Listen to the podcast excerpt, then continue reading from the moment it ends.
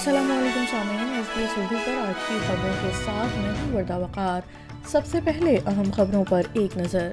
Melbourne میں ہونے والے کار حادثے کی تحقیقات کا آغاز کر دیا گیا ہے۔ وزیر اعظم کا دورہ چین حزب اختلاف کا کہنا ہے، محتاط انداز میں آگے بڑھنے کی ضرورت ہے۔ وفاقی حکومت کا کہنا ہے کہ وہ ریاستوں اور خطوں کے ساتھ انفراسٹرکچر کے متعدد منصوبوں پر بات چیت کر رہی ہے۔ اور اب خبریں تفصیل کے ساتھ۔ وکٹورین پولیس نے ڈیلس فورڈ میں ایک حادثے پر افسروں کی جانب سے تاخیر سے جواب دینے کی افواہوں کو مسترد کر دیا ہے، جس میں دو بچوں سمیت پانچ افراد کی ہلاکت سامنے آئی ہے۔ پولیس فورس نے ایک بیان جاری کیا ہے، جس میں کہا گیا ہے کہ اتوار کی سپہر کو ڈیلس فورڈ پب کے باہر ایک بی ایم ڈبلو نے کرب پر چڑھائی کی اور جس کے نتیجے میں کئی افراد زخمی ہوئے اور ہلاکتیں بھی سامنے آئی جس کے فوراً بعد دو افسران نے تقریباً فوراً ہی پیدل جائے وقوع پر پہنچ کر امدادی کارروائی کا آغاز کر دیا تھا۔ پولیس کمشنر شین پیٹن کا کہنا ہے کہ اس طرح کے حالات کے لیے پہلے سے جواب دہندگان کو تیار کرنا تقریباً ناممکن ہے۔ انہوں نے اس بات کی بھی تصدیق کی ہے کہ حادثے کی تحقیق کی جا رہی ہے۔ Uh, said,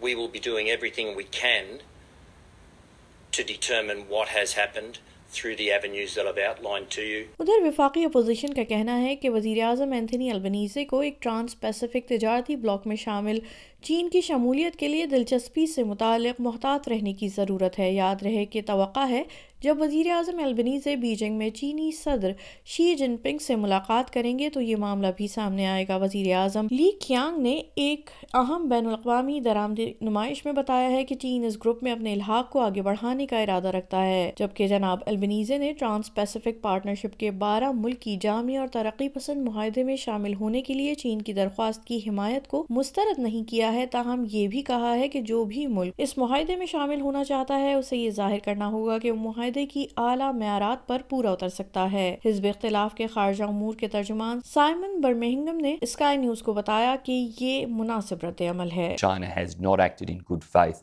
with Australia on trade terms recently. And so we would need to see a good period of good faith engagement before considering membership. China really has systemic barriers to being able to meet the high standards of the TPP, which include strong rules around how state-owned enterprises uh, work in their economy. And so you would need to see reform in China ahead of any membership being entered into. ادھر وفاقی حکومت کا کہنا ہے کہ وہ ریاستوں اور خطوں کے ساتھ بنیادی ڈھانچے کے منصوبوں کی ایک رینج پر بات چیت کر رہی ہے اس جائزے کے بعد کہ آسٹریلیا کی سرمایہ کاری کی پائپ لائن معیشت پر تقریباً تینتیس بلین ڈالر کی لاگت کا دباؤ ڈال رہی ہے ان مذاکرات میں یہ غور کیا جائے گا کہ سرمایہ کاری کی پائپ لائن میں کن منصوبوں کی ابھی ضرورت ہے۔ انفراسٹرکچر کی وزیر کیتھرین کنگ کا کہنا ہے کہ ان کا خیال ہے پچھلی حکومت کے تحت انفراسٹرکچر کے منصوبوں کا انتظام متوقع اضافے کی وجہ ہے اور اب لاگت کو قابو میں لانے کی ضرورت ہے۔ The pipeline went from 150 to 800 projects under the previous government, a large proportion of those coming into the pipeline in the lead up to the 2016 and the 2019 election campaign. Campaigns. You can read what you might uh, want to uh, in terms of that timing.